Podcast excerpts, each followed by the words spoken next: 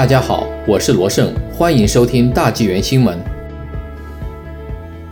加拿大房价疯涨，地产经济大佬呼吁开放盲拍流程。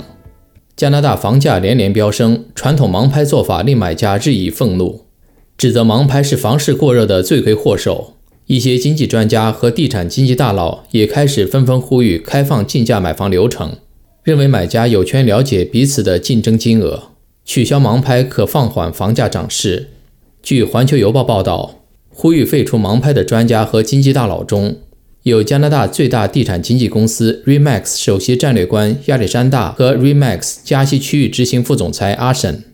两人均认为，消费者迫切希望改革盲拍做法，只有开放房屋竞拍程序，才能做到高度透明。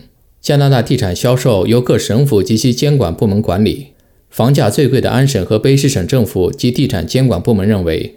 卖方选择公开或封闭竞拍，由卖家说了算。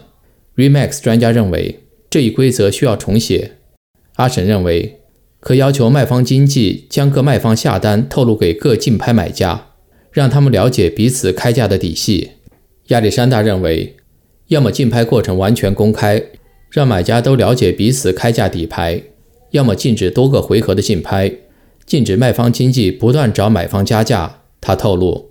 他会向安省地产经济监管部门、安省地产委员会提出上述建议。问题是，经济佣金通常随交易价格起伏，卖价高，佣金提成就多，经纪们可能不太愿意改革。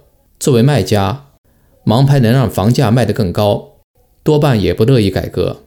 自去年 COVID-19 疫情爆发以后，加国平均房价上涨了百分之三十多。